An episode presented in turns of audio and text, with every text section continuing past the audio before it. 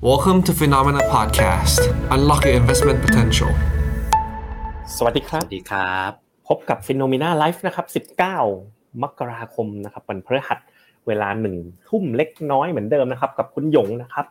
Head of Investment นะครับแล้วก็ผมนะครับเจษนะครับเจษฎาจาก FINNOMENA ทั้งคู่เลยนะครับเปิดกันไป19วันแล้วนะครับก็เป็นการเปิดปีที่ผมว่าสดชื่นใช้ได้เลยนะครับก็พระเอกของปีนี้ก็คือผู้ร้ายของปีนั้นนะฮะมาเป็นกลอนเลยนะก็คือนี่เลยถามคุณยงเลยหุ้นจีนเนี่ย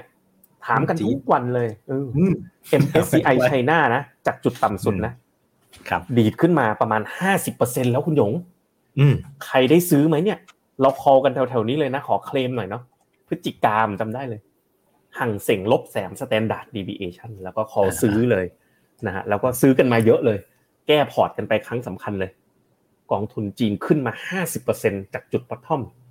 ไปต่อหรือพอแค่นี้ดีคุณหยงต่อนะผมว่ายัง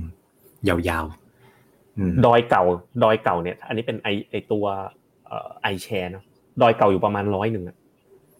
มันก็ลงไปเท่าไหร่ลงไป35ตอนนี้เด้ง 50% มา52ยังไงทำไมถึงไปต่อตอนนี้ไปต่อทะลุนี่ไงทะลุเส้น200สัปดาห์ผงกหัวขึ้นมาแล้วเร็วๆนี้ต้องมีโกลเด้นครอสแน่เลยใช่ไหมแต่ว่าพอไปดู valuation หุ้นจีนคุณหยง MEVT เนาะตัวแมคโครก็ดูดีจังเลย earning ยังไม่ค่อยมา valuation เริ่มจากจุดที่มาหาถูกอ่ะเริ่มอยู่แบบถูกนิดหน่อยไม่มาหาถูกแล้วเวลาที่อย่าง valuation อย่างเงี้ยมันจะไม่ได้เป็นปัจจัยมากเมื่อมันไม่มาหาถูกหรือมาหาแพงเท่าไหร่ฉะนั้นขอให้แมคโครโมเมนตัมอ่ะมันยังเป็นบวกคือเปิดเมืองละเดี๋ยวทุกอย่างค่อยๆ activity กลับมามันจะไล่มาจาก M E คือ M มันจะเริ่มมาคือโมเมนต์เศรษฐกิจเริ่มมาไปปรับประมาณการ E ส่วน valuation เนี่ยเดี๋ยวมันก็เดินขึ้นไปต่อได้ขอให้มันไม่ extremeแล้วผมว่าคราวนี้มันก็จะวิ่งกันยาวๆแสดงว่า valuation เนี่ยมันจะใช้เวลาที่มัน extreme เช่นแพงจัดๆเลยขายเหอะ 2 ลบ 3 SD จัดๆเลยไม่ต้องดูแมคโครไม่ต้องดู earning แล้วซื้อเหอะอะไรประมาณนั้นป่ะใช่ๆแล้วตัว T ล่ะตัว T ใช้ยังไงฮะตัว T ผมคิดว่าก็จะเป็นเรื่อง technical เหรอคือดูกราฟอย่างเดียวมั้ย technical ของเรานี่ของเราทัด technical เราก็ดูกราฟด้วยเป็นส่วนหนึ่งแต่ไม่ใช่อย่างเดียวที่เราดูนะครับก็ดูเรื่อง Fund Flow Position ของนักลงทุน Sentiment โดยรวมยังไงซึ่งปีเนี้ยเปิดปีมาเนี่ย House ฝรั่งส่วนใหญ่อะทุกคนนะเพิ่งเริ่มมาคอกันแต่ว่าใน Position ของถามว่าเงิน Flow จากนักลงทุนไปแห่กันไปจีนขนาดไหนก็ยังไม่นะเพราะว่าผมเชื่อว่ามันจะมีคนที่ยังอะไรๆก้ำๆกึ่งๆยังแบบเฮ้ยเดี๋ยวโควิดหน้าเดี๋ยวก็เจ็บกันอะไรเงี้ยนะครับครับผมเรียกได้ว่าเป็นท็อปพิกได้เลยมั้ยหุ้นจีนตอนนี้หรือมีชอบมากกว่าจีนอีกตอนนี้ผมสำหรับคุณหยงเนาะตอนนี้ผมว่าเพราะว่าเปิดปีมานะตลาดมันฟื้นนะน่าดูทุกคนสดชื่นนะคนก็แบบอยากจะลงเพิ่มแล้วใช่ต้องบอกว่าท็อปพิกใช่เลยเป็นท็อปพิกเลยนะเป็น1ใน3ธีมหลักที่เราเขียนตอนออกเอาลุคปีนี้ทั้งปีนะครับแล้วก็1ใน3เราได้ที่เขียนให้จีนเลยครับแล้วถ้าเป็นหุ้นอีกตลาดนึงคืออะไรที่แบบว่าท็อปเลยเวียดนามไปดูเวียดนามนิดนึงหน้าตาเป็นยังไงปึ๊บเวียดนามโอ้ทรงคล้ายๆกันนะลงจาก 1,500 ไป 900ไม่หนักเท่านะถ้าเทียบกับจีนแต่ก็หนักทีเดียวล่าสุดนี่โอ้เบรกขึ้นมาแล้วนะ 1,100 แล้วนะโอ้วันนี้มาต่ออีกวันนี้เบรกแนวขึ้นไปแล้วก็เป็นเวียดนามเมื่อกี้จีนใช่ไหมจีนตัว M ก็คือแมคโครมันดีโดยเฉพาะเมื่อเทียบกับปีก่อนๆเนาะปิดเมือง earning ยังไม่ค่อยมาเวียดนามล่ะ M กับ E เป็นยังไงเวียดนามเนี่ย M ยังไม่ค่อยดี M ยังไม่ค่อยดีติดอะไรไม่ดีไปแล้วก็แบบโดนเรื่อง supply chain พวกโรงงานจีนก็ Foxconn นะมีทั้งในเวียดนามทั้งในจีนก็มีปิดไปบ้างใช่ไหมครับพวกเกาหลี Samsung order semi ก็ลงก็แต่ว่ามันแย่ไปแล้วนะครับแล้วก็ดอกเบี้ยขึ้นไปแล้วฉะนั้นเขาอยู่ในจุดที่ค่อนข้างแมคโครเนี่ยเอาในระยะสั้นๆนะไม่ใช่ GDP ยาวๆที่เราดูกันค่อนข้างแย่นะครับแล้วก็ E มันก็แย่ไปแล้ว นะครับแต่ว่ามันเริ่มผงกกลับที่เรารีวิวล่าสุดก็คือว่ามันเริ่มจะ price in แบบ turn around ในเชิง E sentiment นะการมันการแต่สำคัญของเวียดนามมันจะเป็นอีกเคสหนึ่งคือ V ที่ยังถือว่าจัดว่าถูกสุดๆอยู่ครับแล้วตรงถ้า M กับ E เนี่ยซึ่งผมว่ามันเป็นตัวหลักของโมเดล MEVT แล้วจีนกับเวียดนามนี่อันไหนดีกว่ากันถ้าโมเมนตัมถ้าไม่แยกแมคโครเนี่ยเอาแมคโครกับเอิร์นนิ่งแมคโครกับเอิร์นนิ่งเพราะเหมือนเป็น2ตัวหลักเลยเนาะครับแมคโครจากจุดนี้จีนจะสวยกว่าแต่ไปเปิดจีนตอนนี้มันก็ยังไม่สวยหรอกนะไอ้ที่รายงานตัวเลขแมคโครทั้งหลายยังไม่สวยแต่เราดูแต่จากจุดนี้ไปข้างหน้าที่มันกำลังจะตามมาใช่จุด3เดือนเลขส่วนต่างอ่ะนะมองในแง่ของส่วนต่างอ่ะการ improve อ่ะของแมคโครผมว่าจีนมันจะชันกว่าแล้ว earning อ่ะ earning ก็น่าจะเป็นจีนเหมือนกันไอสิ่งที่มันกำลังจะออกมาในเวลาข้างหน้านี้เพราะว่า earning จีนโดนดาวเกรดโดนรีไวซ์ดาวแบบเป็นปีๆตามราคาหุ้นนะครับครับผมสุดท้ายแล้วเรามี3ธีมใช่ไหมหุ้นมีจีนมีเวียดนามอีกธีมนึงคืออะไรธีมสุดท้ายของเราใน Yearly Outlook อ๋อใน Yearly Outlook ก็จะมีตัวเรื่อง Yield เป็นหัวข้อของเราวันนี้เลยใช่ๆๆวันนี้เราก็เลยมาคุยกันเรื่องธีม Yield เนาะแสดงว่า3ธีมเนี้ยยังอยู่ใช่ไหมยังอยู่ทั้ง3ตีมยังอยู่ยังแวลิดอยู่คือยังไม่ผ่านมา19วันยังใช้ได้อยู่ยังใช้ได้อยู่ไม่เหมือนปีก่อนนะทีหน้าเปิดมาแล้วจุกๆสักพักก็ฉีกเลยเฮ้ยยังใช้ได้อยู่แสดงว่าเริ่มโอเคออกตีมมาเดือนนึงแล้วครับแล้วมันยังตีมทั้ง3ตีมยังอยู่แสดงว่าโอเคถ้าเกิดวันนี้บอกว่าเฮ้ย3ตีมนี้หลุดไปตีมนึงแล้วไม่ใช่แล้วแสดงว่าปีนี้ตีมเรามีทรงทั้ง3ตีมเลยนะกองตราสารหนี้ลองไปดูดีกว่าลองไปดูธีมปีนี้ว่าเราเคาะอะไรกันบ้างมาลองไปดูทีละกองนะดูจอผมนะกองตราสารหนี้ก่อนเราชอบกองอะไรนะ UJIS ใช่มั้ยดูก่อนUJIS นี่ดูสดๆเลยนะเนี่ยไม่ติดลบก็ตัวใครตัวมัน Year to dateสดชื่นหน่อยเฮ้ย 2% เลยนะ UJIS 2% ยังไม่ทันถึงเดือนเลยเนี่ยถ้าวิ่งอย่างนี้เดือนละ 2% ปีนึงก็ 24% เหมือนกันนะมันคงไม่ใช่หรอกนะเฮ้ยใช้ได้อยู่แต่จริงๆผมถ้าให้ผมเดานะเจ้า KKP อะไรนะ KKP EU Bond EU Bond EU Bond คิดใช่ๆผมเดาเอานะเพราะว่าดูเลยชั้นมันยาวกว่าซิ่งกว่าแน่นอนซิ่งนี่ไงโอ้โหดูเลยชั้นยาวกว่าแล้วมีกองสุดท้ายที่เราแนะนำคือ SCB อะไรนะที่ตอนนั้นผมบอกว่าถ้าจะเอาประโยชน์จากยูลง SCB Globe อาจจะดีสุดหรือเปล่าอะไรเงี้ยเดี๋ยวลองดู SCB Globe ใช่ครับ SCB Globe เฮ้ย KKP ชนะGU Bond อยู่เบอร์2 SCB Globe เนี่ย 1% แต่ก็ถือว่าดีเลยนะทีนี้ตัวที่2คือจีนใช่มั้ยจีนเราแนะนำอะไร K China ป่ะ K China KTA Share ดูเผื่อเข้าคอไว้ด้วยนะฮะ Year to date อุ้ย K China K China โทษทีผิดกองตอนนี้ขอให้เป็นจีนก็โอเคอะได้หมดเลยK China เฮ้ยK China ลังโอ้โห1ปี -19 บวก 7% เปิดปีแป๊บเดียวท่านผู้ชม2อาทิตย์กว่าๆมันมาแล้ว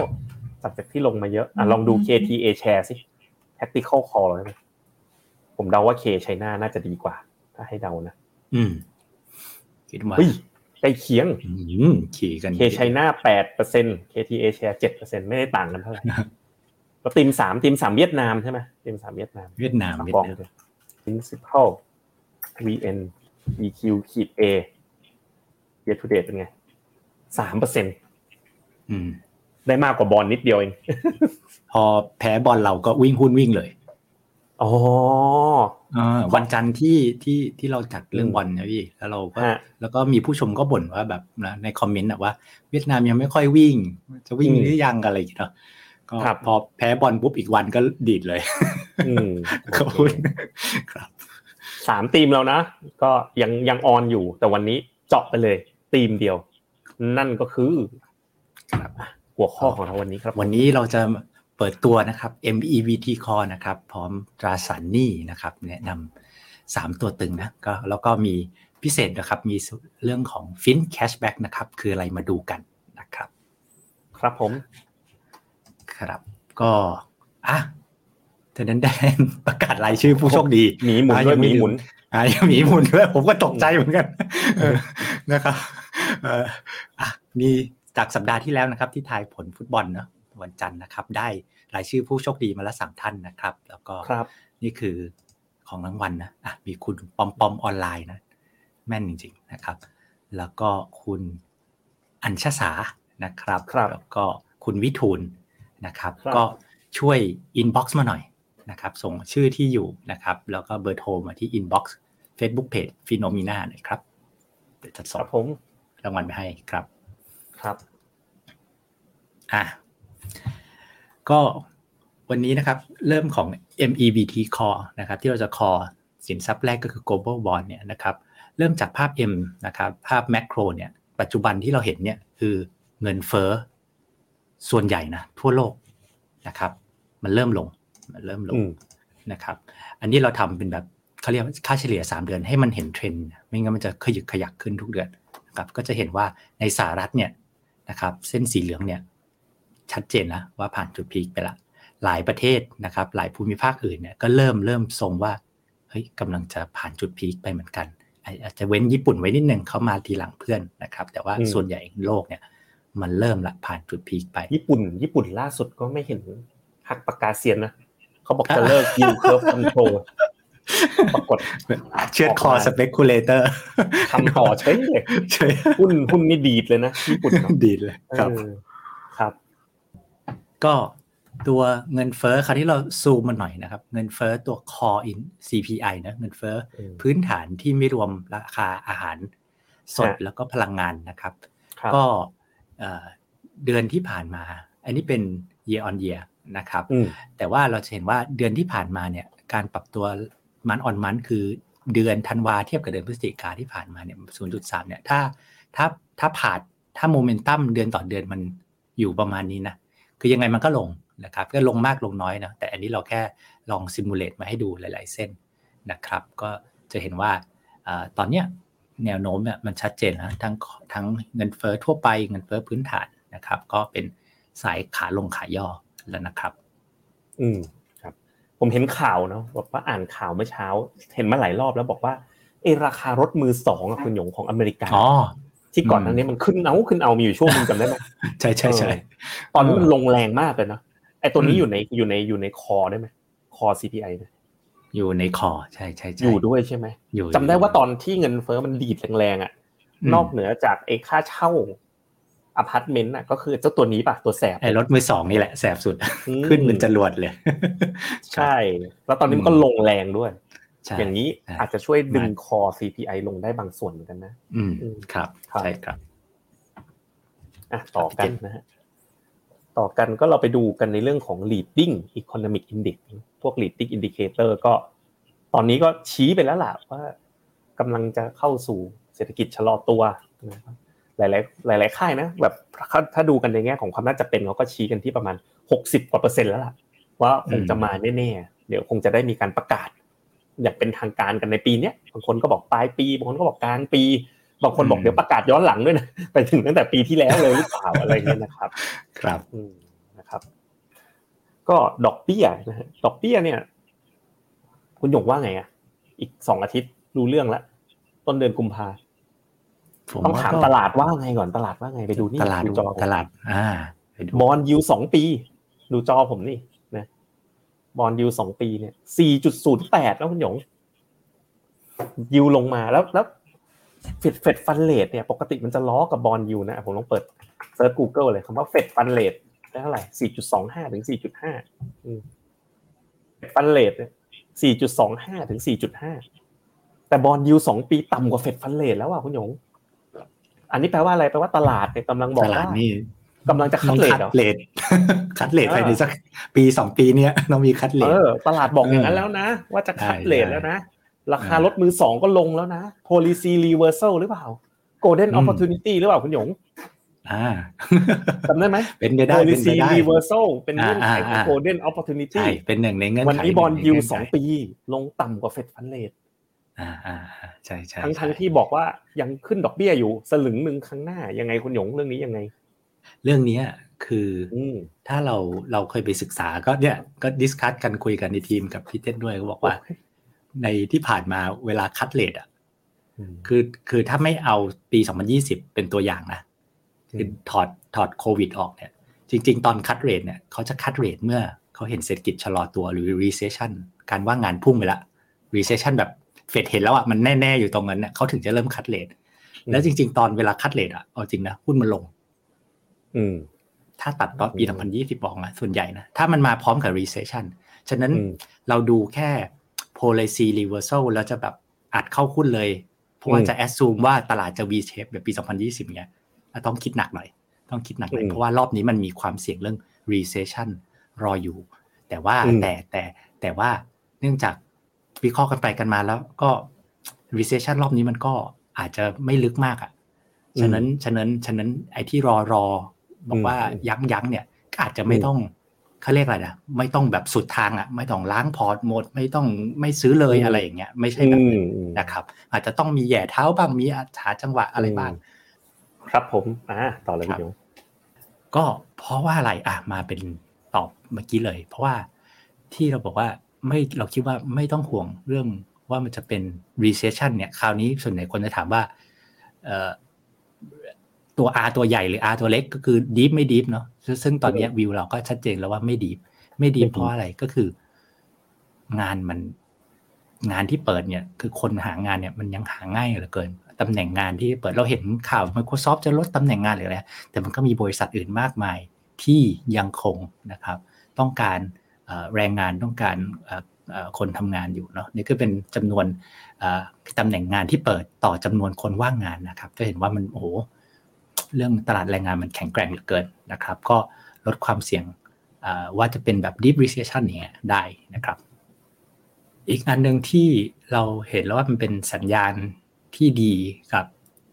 เงินเฟ้อนะครับเงินเฟ้อไอ้ไส้ในตัวที่ยังไม่ค่อยลงอ่ะคือเขาเรียกว่าเชลเตอร์นะคือเกี่ยวกับการที่อยู่อาศัยแต่ว่าถ้าเราไปดู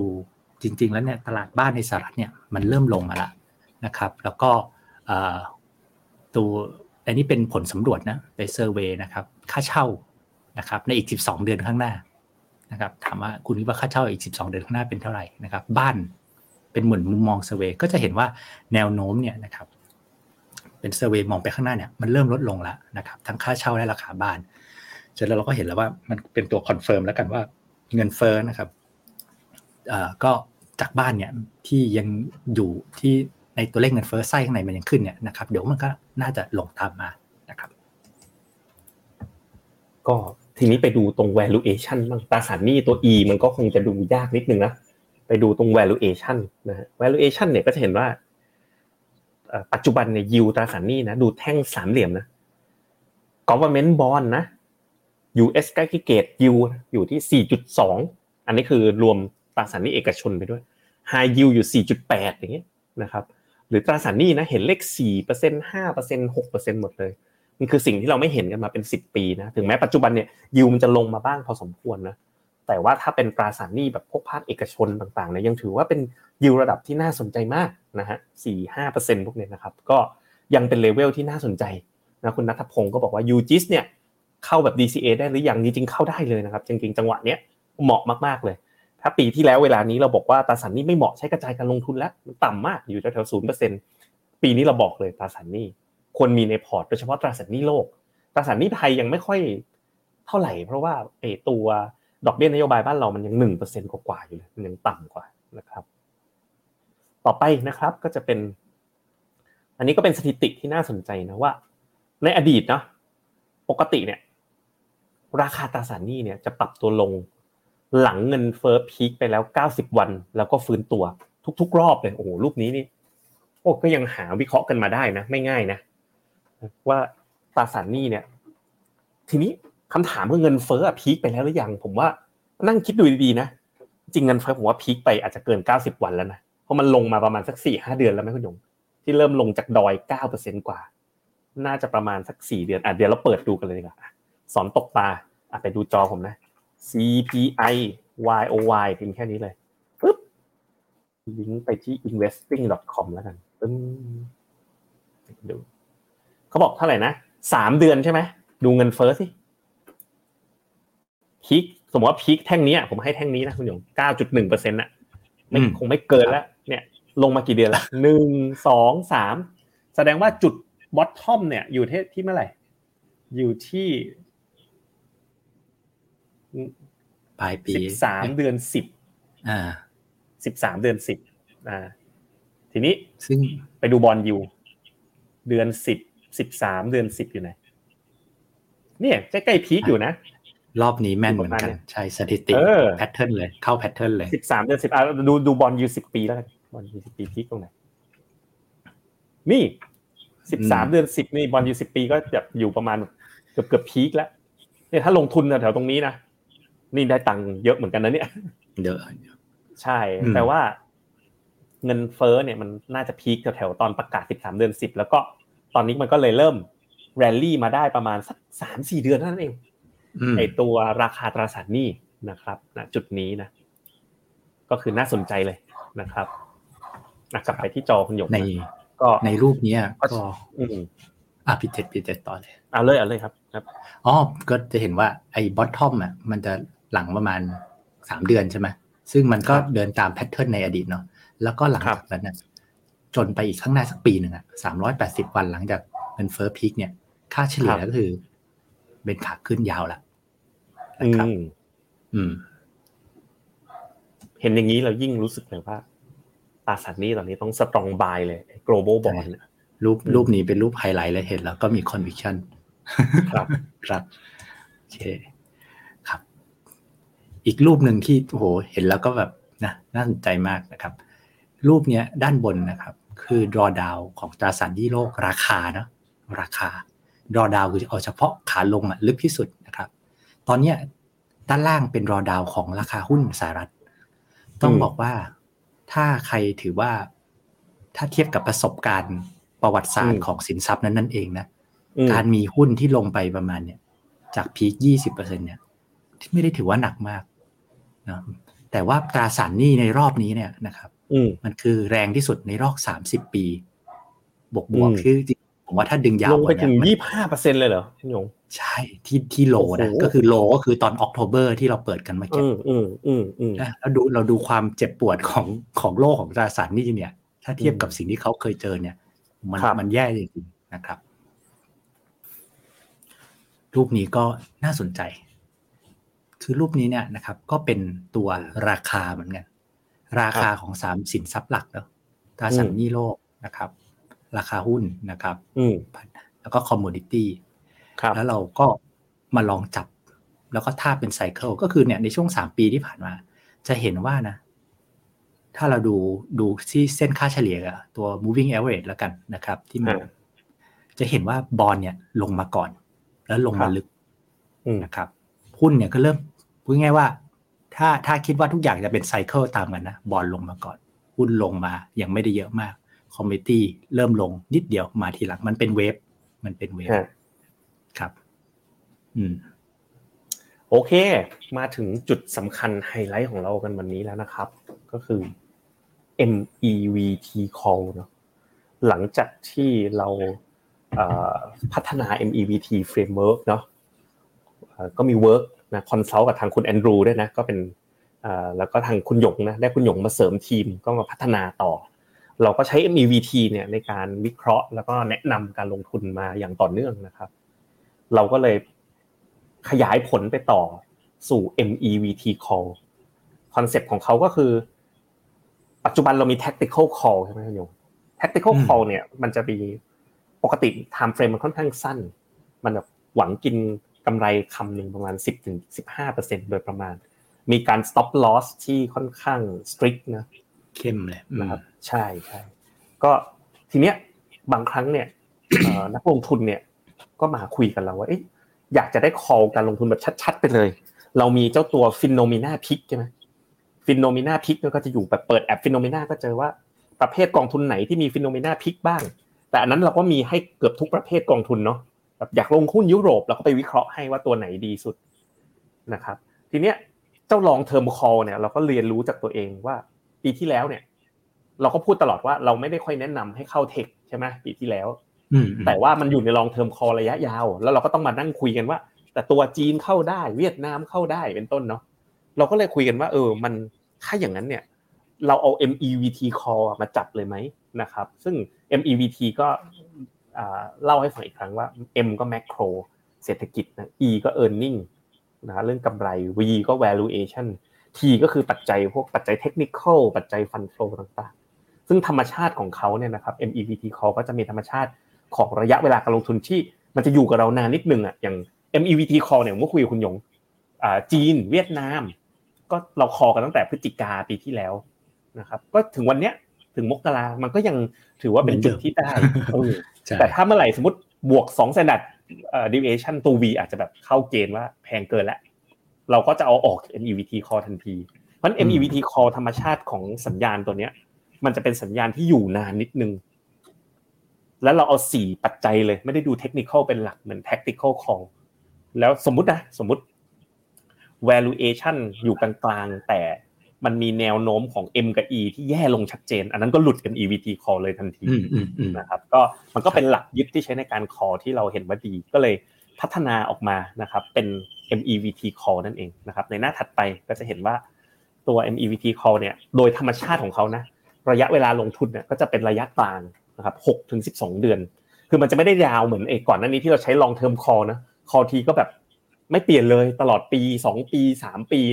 นะนักลงทุนก็บอกว่ามันไม่ตอบโจทย์เขาเท่าไหร่อ่ะอยากให้แบบว่าวันเนี้ยมีเงินเหลือมาก้อนนึง Tactical Call มันก็สั้นนะปิดหมดแล้วเขาไม่ได้ลงสั้นเขาลงระยะกลางๆน่ะเป็นปีประมาณสักปีนึงบวกลบเนี่ยแล้วจังหวะเนี้ยมีเงินใส่อะไรดีเนี่ยนี่คือคำถามง่ายๆเลยนะครับก็เลยพัฒนาออกมาเป็น MEVT Call นะครับก็เวลาเข้าก็ดู MEVT หมดเวลาออกเนี่ยเราก็ดูว่าถ้า fundamental เนี่ยมันเปลี่ยนแปลงนะครับหรือ valuation แพงสุดโต่งนะครับหรือถ้า technical analysis ก็อาจจะเป็นระยะกลางนิดนึงอาจจะกราฟ week ดูแย่จริงๆแล้วก็ค่อยเป็นปัจจัยในการออกไม่ได้ออกด้วย technical เป็นหลักอย่างเดียวขณะที่ tactical call เนี่ยเราใช้ technical เป็นหลักแต่เราเอาใช้ fundamental เป็นตัวเสริมนะครับก็เลยเป็นที่มาของ MEVT Call นั่นเองคุณหยงมีอะไรเสริมเกี่ยวกับแนวคิดของ MEVT Call อีกครับไม่มีครับผมว่ามันก็การที่เลยมีทั้ง2อย่างเนี่ยมันก็จะเรียกว่าครอบคลุมความต้องการของนักลงทุนทั้งส่วนใหญ่แล้วแหละคิดว่าครับผมครับทีนี้ก็ก่อนจะไปที่ MEVT Call นะวันนี้เรามาสรุปกันก่อนว่า3กองทุนตราสารหนี้โลกที่น่าสนใจมีอะไรบ้างเชิญคุณหยงเลยครับครับก็เราคัดเลือกนะครับขึ้นมาให้เป็นตัวที่น่าสนใจนะครับ3ตัว3คาแรคเตอร์นะครับแล้วเราก็จะชี้ให้เห็นความต่างนะครับตัวแรกก็คือตัวของ SCB Globe นะครับ SCB Globe เนี่ยกองแม่เป็น T. Rowe Price เนี่ยนะครับค่ายพวกนี้นะครับจะสไตล์คือจะหนัก US Treasury คือพันธบัตรรัฐบาลสหรัฐเนี่ยนะครับอยู่ประมาณเกือบ2ใน3ของพอร์ตเลยนะครับ 76% นะครับแล้วก็เป็นกองที่คือเท่าที่เคยตามเนี่ยก็จะเบนช์มาร์กเขาก็จะค่อนข้างล้อกับเบนช์มาร์กหน่อยนะครับฉะนั้นเรื่องของดูเรชั่นหรืออะไรแต่ความแอคทีฟแล้วก็การไปเลือกเซกเตอร์ว่าไปลงไฮยิลด์หนักๆไหมเขาก็จะไม่เป็นแบบนั้นคือมันก็จะหน้าตาพอร์ตก็เนี่ยเปิดมามีเทรเชอรี่เป็นส่วนใหญ่ของพอร์ตนะครับฉะนั้นก็ในความเซฟก็จะเซฟแบบนึงเนาะดูเรชั่นก็จะยาวหน่อยเพราะว่ามันก็ล้อไปกับเบนช์มาร์กนะครับประมาณ5-6 ปีขึ้นไปนะครับอีกกองเนี่ยกองเรือธงของเราเลยนะครับก็คือตัวของ UGIS นะครับกองแม่พิมโก้ GIS Income นะครับเป็นกองที่เน้น Income นะครับเน้นกระแสเงินสดนะครับฉะนั้นเขาจะดักได้กระแสเงินสดเยอะๆเขาต้องไปลงอะไรเขาต้องเทคความเสี่ยงเพิ่มนะครับไปถือ Securitized Asset MBS นะครับMBS คืออะไรก็คือไอแบบเป็นตราสารนะครับที่มีสินเชื่อบ้านเนี่ยนะครับเป็นตัวทรัพย์สินหนุนหลังเนาะแล้วก็สร้างกระแสเงินสดให้หรือก็ต้องไปลง corporate เยอะหน่อยนะครับแต่เขาสไตล์เขาก็จะค่อนข้างเลือก quality corporate นะครับตอนนี้ rating น่าจะ A ลบนะครับค่าเฉลี่ยแล้วก็เขาจะบริหาร duration เนี่ย active มากคือไม่ค่อยเกาะตามเบนซ์นะเบนซ์ก็มีไปอย่างนั้นแหละให้ความรู้สึกนะครับก็คือสามารถขึ้นแล้วก็ลงได้ซึ่งที่ปีที่ผ่านมาแม้คนถือ UGIS จะรู้สึกว่าโอ้ฉันขาดทุนทุกคนนะแต่เขาเป็นกองที่เรียกว่าท็อปเพอร์ฟอร์เมอร์มากๆเพราะว่าเขาลงมาช็อตดูเรชั่นประมาณ2ปีมาตั้งแต่ปีที่แล้วนะครับก็จะเน้นอินคัมนะกระแสเงินสดนะครับกองที่3เนี่ยเป็นอีกทางเลือกหนึ่งที่ มาเป็นโปรดักต์ใหม่แล้วเราให้เห็นอีกสเปกตรัมนะสำหรับเมื่อกี้เห็นมีคำถามด้วยนะครับเข้ามาของคุณเนี่ยนะครับคุณ WR นะครับแล้วก็ว่าต่างกันยังไงเนาะนะครับก็ชัดเจนก็คือกองตัวเนี้ยนะครับ US Treasury ชื่อมันก็บอกครับก็คือว่าทั้งกอง 100% เลยครับเป็นพันธบัตรรัฐบาลสหรัฐนะครับฉะนั้นจะเป็นอะไรที่ค่อนข้างเรียกว่าในเชิงเซฟสุดนะครับในเชิงของdefault risk ความเสี่ยงเรื่อง recession เนอะถ้าสมมุติว่านักลงทุนบอกกลัวเรื่อง recession จะเป็น hard landing สุดๆเนี่ยเรารู้เลยว่าต้องไปตรงไหนเราก็ไปขวาสุดหมายถึงว่าไป US Treasury นะครับสมมุตินะครับถ้ามีทีสิทธิ์ว่าโลกจะเป็น deep recession hard landing สุดๆนะครับก็จะไปแบบนี้นะครับก็อาจจะเซฟสุดนะครับแล้วกองนี้หลุดไปแล้วเหรอ KKP อ่ะ KKP EU Bond KKP EU Bond ที่ตัดลดด้วยไหมยังอยู่ครับแต่ว่าก็เนื่องจากคือตอนนี้เราคิดว่ากอง KPGU Bond เนี่ยสไตล์เขาจะเป็นแบบ aggressive มากๆDuration จัดมี exposure แบบ EM หนักๆอะไรแบบนี้นะครับ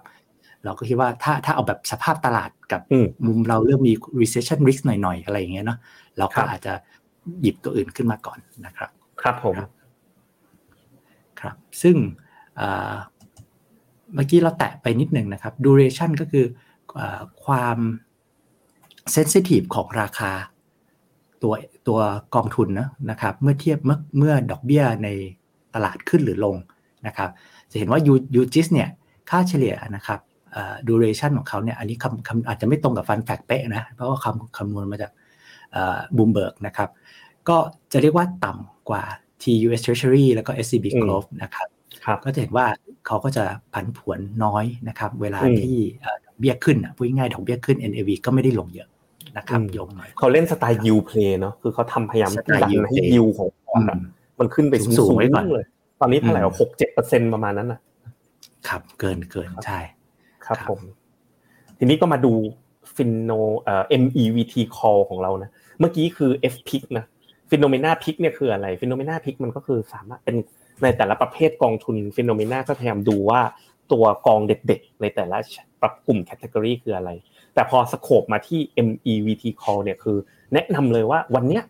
ถ้าอยู่ใน MEVT Call แปลว่าซื้อได้แต่ง่ายๆเหมือนกับ Tactical Call ปกติมันจะมี Hold แล้วก็ Buy ใช่ไหมแล้วก็ Take Profit เหมือนกัน MEVT Call ถ้าอยู่ใน MEVT Call วันนี้คือซื้อได้แล้วเราก็จะอัปเดตเรื่อยๆว่าเพื่อให้นักลงทุนได้คำตอบว่าวันเนี้ยกองไหนที่เราแนะนำว่าซื้อได้เพราะ Tactical Call มันค่อนข้างมาไวไปไวไง MEVT Call มันจะอยู่ได้นานกว่านั้นแต่มันก็จะไม่อยู่แบบแช่แป้งเหมือน Long Term Call นะพอ MEVT Call มันจะมีกลไกชัดเจนพอถึงจุดว่าตัวใดตัวหนึ่งมันแย่ลงอย่างชัดเจนเราก็ให้ออกเลยเหมือนกันนะครับเพราะฉะนั้นเนี่ย MEVT Call ของเรากองแรกในประวัติศาสตร์ของ FINNOMENA เลยนะครับก็คือวันนี้เลยนะฮะแนะนำซื้อนะครับ UJIS-N ถ้าสะสมมูลค่าถ้าอยากจะได้กระแสเงินสด UJIS-A นะครับยิวของพอร์ตยังอยู่ในจุดที่น่าสนใจมากๆนะครับแล้วก็ตัวปัจจัยแมกโรนะเงินเฟ้อผ่านจุดสูงสุดยิวตราสารหนี้ก็ตัว valuation ก็อยู่ในระดับที่น่าสนใจตัว technical ศึกษามาเลยเงินเฟ้อเนี่ยนะครับพีค90วันเนี่ยซึ่งมันเกิน90วันมาแล้วโดยมากตราสารหนี้ก็จะ bottom นะครับแล้วก็ผลตอบแทนหลังจาก bottom เนี่ยก็น่าสนใจมากๆรวมไปถึงการปรับลดลงของราคาตราสารหนี้รอบนี้ 25% มันลึกมากจริงๆมันเพิ่งรีบาวมาได้แบบเท่าไหร่อ่ะ 3-4-5% ดังนั้นเนี่ย UGIS-N เนี่ยเป็น MEVT Call ตัวแรกของเราเลยนะครับที่แนะนำให้เข้าลงทุนทีนี้ก่อนที่จะไปต่อนะผมมีคำถามอยากจะถามท่านผู้ชมนิดนึงนะครับว่าเรามีของเด็ดจะมาเปิดแต่ช่วยบอกกันหน่อยว่าวันเนี้ยคุณเหลือฟินกันคนละกี่เหรียญคุณหยงเปิดดูสิของคุณหยงเหลือกี่เหรียญถามปุ๊บผมก็อยากเปิดขึ้นมามันดูเหลือเท่าไหร่ผมเปิดโชว์เลยได้ไหมนะครับเพราะว่าวันนี้ประสบการณ์ลงทุน MEVT Call ของทุกคนจะไม่เหมือนเดิมแต่ก่อนอื่นต้องบอกก่อนว่าคุณเหลือฟินกี่เหรียญเฮ้ยโอ้โห719อันนี้ต้องเป็น private banking แน่เลยสวัสดีครับคุณมีวินVIP นะครับชื่อก็ VIP แล้วนะครับ719เอ้าไม่กล้าบอกเลยว่าผมมีเท่าไหร่ผม บอกมาเลยคุณหยงความเป็นจริงผมพี่อยู่38หลัก10 38คุณตายแล้วแย่มากคุณหยงเอาเงินไปซื้อหุ้นหมดใช่มั้ยเนี่ยเอามาดูของผมดิจอผมหายคุณแอนบอก25เหรียญค่ะ25เหรียญนะอยู่ในหลักใกล้ๆผมนี่ของผมเลยโชว์สดๆนี่ไงในหน้าพอร์ตนะกดไปเจอฟินเลยเนี่ยเห็นมั้ย218นะไม่แย่นะ218โอ้ 1,182 ฟินโอ้ลูกค้าผู้มีอุปการะคุณ340 25ก็มีเห็นไหมสนุกสนานกันหมดเลยนะครับประสบการณ์มันจะไม่เหมือนเดิมแล้วนะครับอันนี้เหมือนเราไม่ได้กำลังทายหวยกันอยู่นะกล่องสุ่มนะครับฟินเนี่ย iPhone 8แล้วนะถ้าคุณหยงออกไปแล้วใช่ใครมีใครได้ iPhone อยู่ในห้องนี้เปล่าเรากำลังจะไปส่งนะเหมือนคุณตันส่งอะไรนะฝาชาเขียวหัดใหญ่อยู่หัดใหญ่แล้วพอดีเราจัดอีเวนต์หัดใหญ่พอดีคุณหยงก็เลยกำลังจะเอา iPhone บินไปคือเราจะไปจัดอีเวนต์ตรงนั้นพอดีต้นเดือนหน้าเราก็เลยจะบินไปมอบ iPhone แบบตัวเป็นๆที่หัดใหญ่เลยนะครับครับโอ้ยเห็นแล้วชื่นใจมีฟินกันหมดเลยทุ่มเก็บหุ้นตัวไหน6ฟินก็มีทีนี้มันจะสนุกกว่าเดิมยังไงนะฮะไปดูสไลด์คุณหยงต่อนะครับวันจันทร์หน้าครั้งแรกฟีเจอร์นะครับการใช้บล็อกเชนสไตล์ FINNOMENA มาแล้ว FINNO Cashback นะย้อนกลับไปในอดีตนะผมจำได้เลย FINNO Cashback นี่อินสไปร์โดยคุณแบงค์นะคุณแบงค์เป็นคนคิดขึ้นมาเมื่อก่อนมันอยู่ยุคนึงนะบัตรเครดิตซิตี้แบงค์อ่ะไปรูดปั๊มน้ำมันเชลได้ลด 8% คุณหนุ่มได้ส่วนลด 8% ผมจำได้ตอนนั้นน่ะผมอ่ะเพิ่งเรียนจบใหม่ๆก็มีบัตรซิตี้แบงค์เป็นบัตรใบแรกสมัยนั้นนะผมอ่ะพอมีลดปุ๊บนะไปเติมน้ำมันเชลอย่างเดียวเลยเพราะได้ลดตั้ง 8% น่ะมันเยอะมากๆนะครับฟินแคชแบ็กเนี่ยก็คือส่วนลดค่าธรรมเนียมซื้อกองทุนแต่คุณต้องมีฟินก่อนนะเอาไปสุ่มก็ได้ชิง iPhone กันเดี๋ยวจะมีวาเลนไทน์มีแคมเปญอะไรใหม่ๆมาอีกแต่ว่า FINN Cashback เนี่ยคือฟีเจอร์ที่2ของ FINN แล้วนะฮะสมมุติคุณลงทุนอย่างถ้าอย่างเท่าแก่หยงนะลง UGIS ไม้นึงต้องมี10ล้านนะ10ล้านใช่มั้ยสาธุเนี่ยคุณผมเล็งให้เลยคุณอะไรดีนะคุณวรธรรมเนี่ยต้องมีไม้10ล้านแน่เลยโอ๊ยตายแล้วพูดชื่อแล้วเดี๋ยวมันดูไม่ดีนะลงปุ๊บนะใช้500ฟินนะลงทุน10ล้านได้แคชแบ็กเท่าไหร่คุณหยงผมอ่านไม่เห็น 20,000 เลยครับโอ้ 20,000 บาทเอาไปแคชแบ็กได้อ่ะแล้วไม่ต้องรอแบบช็อปดีมีคืนนะต้องรอกันเป็นโอ้ยกว่าจะไปได้คืนภาษีอันนี้ลงปุ๊บแคชแบ็กมาเลยทันธุรกรรมผ่านนะเซ็ตเติ้ลเงินได้แคชแบ็กเลยคุณหยงโหเยี่ยมมั้ยอยากได้บ้างอ่ะอยากได้ทั้ง500ฟินแล้วก็ลงเงินลง10ล้านเลยอ่ะผมอยากได้อันหลังมากกว่านั้นลงยูจิสไม้ละ10ล้านนี่สมมุตินะคุณวิไลพรมีอยู่125ฟินน่ะอาจจะเปิดบัญชีใหม่ได้มาใช่มั้ยก็ไปลงทุนนะแคชแบ็กบอกเอ้ยมีตังค์เก็บชอบกองบอนลงยูจิสล้านนึงแคชแบ็กสูงสุดที่ได้ก็คือเท่าไหร่คุณหยง 2,000 บาทแล้วปีนึงอ่ะคุณซื้อกองทุนน่ะกองตราสารหนี้อ่ะเขาซื้อกันเป็นหมื่นเป็นแสนล้านอ่ะน่ามาซื้อที่นี่จังเลยเนาะรู้สึกFINNOMENAคล้ายๆปั๊มน้ำมันเชลยังไงไม่รู้ไหนมี call MEVT ให้นะเลือกวิเคราะห์ให้แล้วมีแคชแบ็กให้อีกเหมือนบัตรน้ำมันมีแคชแบ็กนะครับก็เป็นสิ่งที่เราตั้งใจทำนะทำกันมาเป็นแรมปีเลยกว่าจะออกมาได้แล้วครับแล้วก็ใช้บล็อกเชนเทคโนโลยีอ่ะมาทำตัวไม่ได้เป็นโปรโมชั่นนะครับอันนี้เป็นการลดเป็นส่วนลดแคชแบ็กค่าธรรมเนียมให้กับนักลงทุนเลยนอกเหนือจากเอาไปสุ่มได้แล้วนะก็เป็นฟีเจอร์ใหม่ที่เชื่อว่ามีประโยชน์มากๆเลยนะครับก็อยากถ้าเกิดใครท่านใดเห็นประโยชน์ของสิ่งนี้นะช่วยกันไปชวนกันครับพ่อแม่พี่น้องชวนกันมาลงกับFINNOMENAเยอะๆอย่าดูแต่เราอย่างเดียวนะแล้วก็วันนี้เราสร้างประสบการณ์ที่มาซื้อกองทุนที่นี่แล้วมันได้ประโยชน์กว่าที่อื่นนะมีแคชแบ็กให้ไม่ใช่น้อยนะเป็นพันเป็นหมื่นแบบนี้นะครับก็แล้วเราก็มีตั้งแต่ลงทุนหมื่นเดียวก็ใช้แคชแบ็กได้ด้วยเช่นกันนะครับก็ประมาณนี้นะครับซึ่งฟีเจอร์นี้จะเปิดตัวจริงๆอีกทีเนี่ยวันจันทร์หน้า แต่เราเอาพามาบอกท่านผู้ชมก่อนนะครับใครชอบฟีเจอร์นี้นะกด1กันมาให้กำลังใจทีมบล็อกเชนของเรานิดนึงชอบเพราะอะไรนะกด1มานิดนึงว่ารู้สึกถูกใจหรือว่าอยากให้เราฟังก์ชันนี้เป็นยังไงนะครับลองขอฟีดแบ็กกันมานิดนึงนะครับเรามา Q&A กันหน่อยมีหมดอายุไหมคุณวีวินถามนะครับใครชอบใจกด1เอา1มาเต็มเลยนะฮะส่วนลดนะมีหมดอายุไหมคำตอบคือแคมเปญแรกเนี่ยเข้าใจว่าจะหมดเนี่ยกุมภามั้งเดี๋ยวเช็คเดี๋ยววันจันทร์รู้กุมภานะครับก็คือลองเทสตลาดดูถ้าถูกใจต้องชวนกันมาเยอะๆนะชวนนักลงทุนใหม่มาเยอะๆไม่ถึงแคชแบ็กนี่เหรอฮะใช่ครับใช่ครับไม่ได้เปิดตลอดไม่ได้เปิดตลอดไปเปิดเป็นช่วงๆเวลาทดสอบดูก่อนได้เดี๋ยวแคชแบ็กมากๆเดี๋ยวเราไม่มีตังค์จ่ายไม่ใช่เดี๋ยวไม่มีตังค์จ่ายเงินเดือนไม่มีตังค์จ่ายเงินเดือนคุณหยงเอาไปแคชแบ็กแล้วพุ่งสุดตัวนะครับโอเคขอบคุณสำหรับกำลังใจ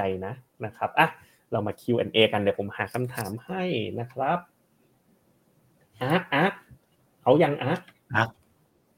ดีดแรงมากเลยเข้าเก่งกำไรได้ไหมผมว่าพอจริงๆเมื่อเช้าพี่แบงก์ก็ส่งสัญญาณบอกว่าเอ้ยมันหุ้นสหรัฐมันเบรกไม่ผ่านกรอบเนี่ยผมคิดว่าถ้าเก่งกำไรต้องรอนะจังหวะแบบนี้ครับผมหุ้นจีนใส่ได้นะยังใส่ได้อยู่ไว้ใส่ได้ครับถามคุณหยงเลย MEVT Call เนี่ยเปิดมาด้วยกองบอลอะจีนเนี่ยมันยังได้มันถือเข้าขาย MEVT Call อยู่มั้ยเข้าขายเราคิดแล้วเข้าขายอยู่เราคิดอยู่แล้วแต่มันติดตุดจีนอ๋ออาทิตย์หน้าเจอกันหมดตุดจีนกองหยุดหมดนะครับยูโรเทคกับ Financial Bank สหรัฐอยู่ใน call เราไหม MEVT call ไหมพูดตรงๆเลยตอนนี้หรือว่าบางตัวต้องไปดูหรือว่าตอบได้เลยว่าไม่อยู่เพราะเรา MEVT ตลอดอยู่แล้วไฟแนนซ์ไม่อยู่แต่ Eurotech เดี๋ยวขอไปคิดยังไงเดี๋ยวต้องไปเวิร์กอะไม่ never say never ครับผมไปดูกันตัวมิสเตอร์ EIB อ่านเอานะครับพอร์ตมีตัวอื่นแนะนำไหมโอ้โหพอร์ตยาวK fix ผมว่าชั้นแรกเลยนะ KTILF ต้องอาจจะลดไปออกได้แล้วมันเฟ้อมันเริ่มลงละ KTILF ครับออกตัวหังเส็งเวียดนาม S&P 13ผมว่าไม่ได้น้อยไปไม่ได้เยอะไปไอตัวตาสันนี่อ่ะตัวอะไรอ่ะ K fix plus KF smart อ่ะไปตาสันนี่โลกดีกว่าน่าจะได้ผลตอบแทนที่ดีกว่าชัดเจนนะครับโยกไป KFTG ดีไหมก็มีจีนเวียดนามขนาดนี้แล้วอย่าเพิ่งโยก KF Smart ไป UJIS ก่อนแล้วกันตอนเนี้ยเพราะหุ้นสหรัฐตอนนี้ก็มี 13 + 6 19 29% แล้วนะครับคุณณัฐพงษ์นะขอแนะนำจัดพอร์ตนะคอตอนนี้นะอเมริกาจีนเวียดนาม ESG อย่างละ15ไม่แย่แซทเทอร์ไลท์เซมิคอนมีเมกะเทรนด์ด้วยมาจัดพอร์ตอ่ะUEV PC Clean เอาตรงๆเลยนะเรากำลังดูเรื่อง EV กับ PC Clean นะมันมี development ล่าสุดนะคุณหยงที่ Tesla ลดราคาซึ่งอันนี้ผมว่ามีนัยสำคัญมากๆเลย UEV นี่ก็ EV เหมือนกันถูกมั้ย UEV ก็ EV ผมว่า EV ต้องออกตัวหนึ่งแล้วล่ะตัวใดตัวหนึ่งต้องลดหน่อยสักเท่าไหร่เพราะว่า Tesla ลดราคานี่กระเทือนทั้งโลกอ่ะจะลดจีนลดอเมริกาลดอะไรมันมาเร็วเกินไปตลาดกำลังโตมาตัดราคาอะไรตอนนี้ของมันขายได้อีลอนมัสก์นี่ชอบทำอะไรแบบเสียเส้นจริงๆเลยนะ SCB Globe กับ US Treasury อันนี้เล่าให้ฟังแล้วเนาะ US Treasury ก็ตราสารหนี้พันธบัตรล้วนนะครับคุณณรงค์ศักดิ์ช่วยเก้าอี้ให้เราแล้วนะครับขอบคุณมากที่เก้าอี้ให้นะฮะคุณหงเพิ่งเก็ตมุกเป็นคนช้าจริงๆคนเล่นมุกอ๋อครับผมก็ไม่ได้ดูจออยู่ไปดูอย่างอื่นแล้วอ๋อฟังแล้วงง KFGG หัวไหมแบ่งไม้เนี่ยต้องแบ่งมาถั่วหน่อยนึงนะถ้าไม่เคยถั่วเลยนะแบ่งไม้อ่ะไปดู Nasdaq สิให้ดู Nasdaq ทำไมมันถึงหน้าถั่วบ้างนะมันโดยรวมมันก็ลงมาเยอะอ่ะถ้าเกิดตลอดเส้นมานะจาก 16,000 ลงมา 11,000 ยังไม่เคยถั่วเลยสักไม้นะผมว่าก็ถั่วได้นะครับกลับไปที่ Q&A ต่อ ช่วงนี้อ่ะอุ้ยเอาเลย SCB Global Hedge เราเปลี่ยนได้เร็วมาเปลี่ยนทันนะเนี่ยเมื่อก่อนขอเคลมหน่อยเมื่อก่อนเราบอกเราเอาทองแบบไม่ hedge แต่แล้วเราก็บอกว่าบาทมันเริ่มกลับทางก็เปลี่ยนมา hedge ก็แล้ว SCB Global Hedge อ่ะก็คือราคาทองจังหวะนี้เอาไงต้องเริ่มผมว่าต้องเริ่มแบ่งออกเริ่มเทคโปรฟิตบ้างไปดูกราฟราคาทองกันนิดนึงราคาทองก็ขึ้นมาเยอะแล้วแล้วก็ต้องลดลงบ้างได้นะครับโอเคกลับไปต่อกันนะครับเฮลท์แคร์ RNF กองไหนดีของกรุงศรีนะคุณสมรนะเปิดแอปเลย FINNOMENA นะครับตรงสร้างพอร์ต Tax Saving นะโอ้ปีที่แล้วมาลงทุนกับเรา 2,000 กว่าล้านดีใจมากๆเลยกองประหยัดภาษีนะก็จะมีกองRNF แนะนำนะของกรุงศรีนะครับSCB FST ดีไหมคะ FST Unhedge อสังหามีระยะสั้นต่างประเทศแบบไม่ hedge ก็เล่นเหมือนปิงจังหวะดูดอลลาร์บาทอย่างเดียวข้างกันครับผมครับช่วงนี้คุณหยงซุ่มเก็บหุ้นตัวไหนคะผมว่าผมจะมอบตัวรถ EV ผมแล้วเหมือนกันนะคุณหยงห้ามพูดถึงมันนะใครแซวผมงอนนะ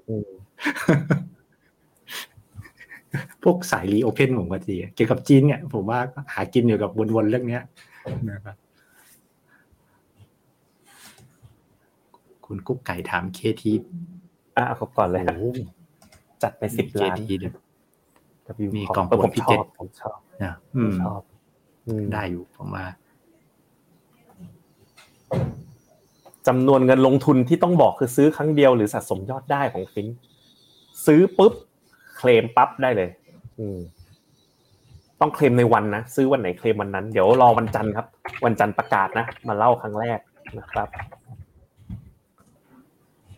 ลงหมื่นได้2ฟินเหมือนเดิมไหมใช่ลงหมื่นได้2ฟินนะครับ KGD Bond กับ UJIS เอาใหม่นะลงหมื่นลง 5,000 ได้1ฟินแล้วพอได้ฟินเอาไปแลกแคชแบ็กได้อีกทีหนึ่งหรือจะเอาไปเล่นกล่องสุ่มของเราวินแบบ Winter Box ก็ได้สนุกขึ้นไหมประสบการณ์ลงทุนกับ FINNOMENA นะทำกันแทบแย่นะ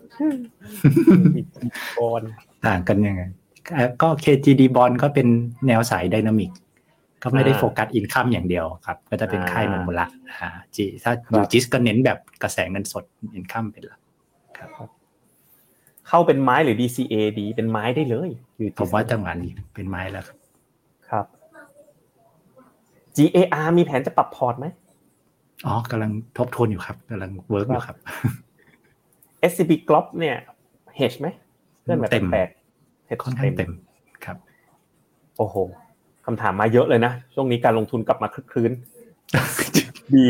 คิดถึงอาจารย์พีทเลยเนี่ยเวลาเจอชื่อกองทุนแปลกๆ TSIFกองก็เยอะเหลือเกินเนาะเราสู้อาจารย์พีทไม่ได้จริงๆนะเรื่องความเป็น encyclopedia กองทุน strategic investment พิมโก้อันนี้ก็พิมโก้ investment grade เป็น corporate อย่างเดียวครับพอแทนกันได้ครับแต่ว่าถือว่า UGIS เข้มกว่าดีกว่า KFS Inc RNF ดีไหม KF รู้สึกเป็นของตราสารหนี้นะ S Inc RNF Income Smart Income เพื่อการเลี้ยงชีพแม่เดียวกันครับ JSS Income Fund เหมือนกันอันนี้เป็น Asset Allocation Fund ผมว่าจังหวะนี้ก็ใช้ได้นะครับ AFS Principal G Health A ตัวนี้คุณหยงบ้านเก่าคุณหยงน่าจะคุ้นๆเป็น Health Tech ตรงนี้ครับอันนี้เป็น Health Tech ด้วยตัวนี้น่าจะใช่นะตอนผมหัวได้ไหมใช่ไปจีนเวียดนามดีกว่าจังหวะนี้จะได้ทันใจกว่าถ้าไม่เกิด recession ส่งผลต่อราคาตราสารหนี้อย่างไรถ้าไม่เกิด recession นี่ก็ต้องดูเงินเฟ้อถ้าเงินเฟ้อลงยิวก็อาจจะพีคแล้วก็ได้เหมือนกันนะครับกองทุน KG Income ของกสิกรดีไหมครับคุณหยง คือปีนี้ผมว่าทีมอินคัมได้หมดมาได้นะได้หมดคือจะสไตล์เนี้ยนะครับพอได้หมดครับน่าสนใจครับดีครับ KG Income กับ UJIS ต่างกันยังไง KG Income เนี่ยจะเป็นของ JP Morgan นะครับครับแล้วก็เป็น multi asset ไม่ได้เป็นตราสารหนี้อย่างเดียวใช่ LTF ครบอายุ 500,000 คนขายไหมแนะนำขายไปลงจีนเวียดนามน่าสนใจนะครับวินเทอร์บ็อกเวลาได้นี่เข้าที่ไหนเดี๋ยวเป็นบันนี่มาร์เก็ตส่งให้คุณนะครับรอให้หมดโครงการก่อนนะครับ TGC INC เป็นยังไงคะคำถามสุดท้ายนะครับ TGC INC น่าจะของ Tisco ป่ะ TGC INC อ๋อ Tisco Global Income Global Income นี่ก็ได้ครับเพราะว่าตอนนี้ถามว่าทำไมทีม Income ก็แต่ว่านักลงทุนเราก็เก่งนะมาถามเกี่ยวกับของ Income กันเยอะวันนี้ตอนนี้ตีอินคัมมันมาเพราะว่าบอนด์ยิวก็ 4-5-6% แล้วเพราะฉะนั้นดิวิเดนด์ยิวเรื่องยิวเพลย์อะไรกลับมาแล้วน่าสนใจแล้วนะครับผมครับแต่ว่าเมื่อเทียบกับ UGIS อ่ะ UGIS มันยังเสี่ยงต่ำกว่านะเพราะ UGIS มันตราสารหนี้ล้วนๆไงความผันผวนมันคนละเรื่องกันไอ้วันนี้ที่เราแนะนำเนี่ยเราแนะนำเป็นตัว Global Bond เลยที่เข้ามาอยู่ในตัวMEVT Call ของเรานะครับก็อันนี้เนาะวันนี้ก็มันสำคัญอันนึงนะเราเปิดตัวพร้อมกัน2อย่างเลยในไลฟ์เดียวกันเลย MEVT Call นะ product ใหม่ของเรานะครับที่ตั้งใจจากนี้ไปตั้งใจโฟกัสเรื่องนี้เต็มที่ก็ UJIS-N ควบคู่กับ FINNO Cashback นะครับก็สามารถได้รับส่วนลดนะโอ้เป็นพันเป็นหมื่นบาทเลยอย่างที่เล่าให้ฟังนะครับเพราะฉะนั้นเนี่ยถ้าเห็นถึงvalue ของสิ่งที่เราทำนะช่วยกันบอกต่อกันนิดนึงนะครับกับเพื่อนๆนะให้มาลงทุนนะนะครับนอกจากดูFINNOMENAนะก็ลงทุนกับ FINNOMENA ด้วยนะครับจะได้ช่วยกันโตนะครับเราจะได้มีแรงไปสร้างสรรค์นะครับเครื่องมือดีๆอย่างนี้กันต่อไปนะครับคุณหยงและผมวันนี้ขอลาท่านผู้ชมไปก่อนสวัสดีครับสวัสดีครับในโลกของการลงทุนทุกคนเปรียบเสมือนนักเดินทางคุณหลักเป็นนักเดินทางสายไหนกองนี้ก็ดีเทรนด์การลงทุนนี้ก็มาใครว่าดีเราก็ไปหมดแต่ไม่ค่อยเวิร์กให้ FINNOMENA Exclusive บริการที่ปรึกษาการเงินส่วนตัวที่พร้อมช่วยให้นักลงทุนทุกคนไปถึงเป้าหมายการลงทุนสนใจสมัครที่ finno.me/finnomena-exclusive หรือ line@finnomenaport คำเตือนผู้ลงทุนควรทำความเข้าใจลักษณะสินค้าเงื่อนไขผลตอบแทนและความเสี่ยงก่อนตัดสินใจลงทุน